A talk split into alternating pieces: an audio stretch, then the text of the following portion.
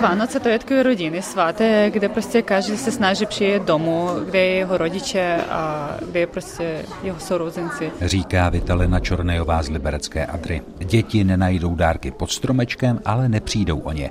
Jak vysvětluje vedoucí dětské skupiny Slunečko, Nadia Zuzuliová. Máme svátek pro Mikuláša.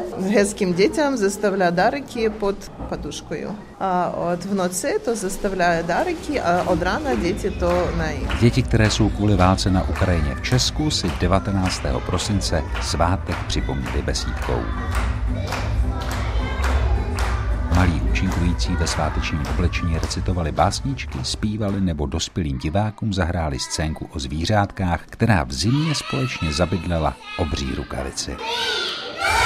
Český ekvivalent štědrého dne je na Ukrajině šestého ledna a je to den svaté večeře. My nemáme ty dárky, máme takový víc společnou takovou rodinnou večeře. Musí být na každém stole dvanáct jídel, který znamená těch dvanáct apostolů. Vysvětluje Natalia Mihovičová a dodává, že štědrým se na Ukrajině nazývá až třináctý leden. Zpívají kolady, taková skupina chlapů.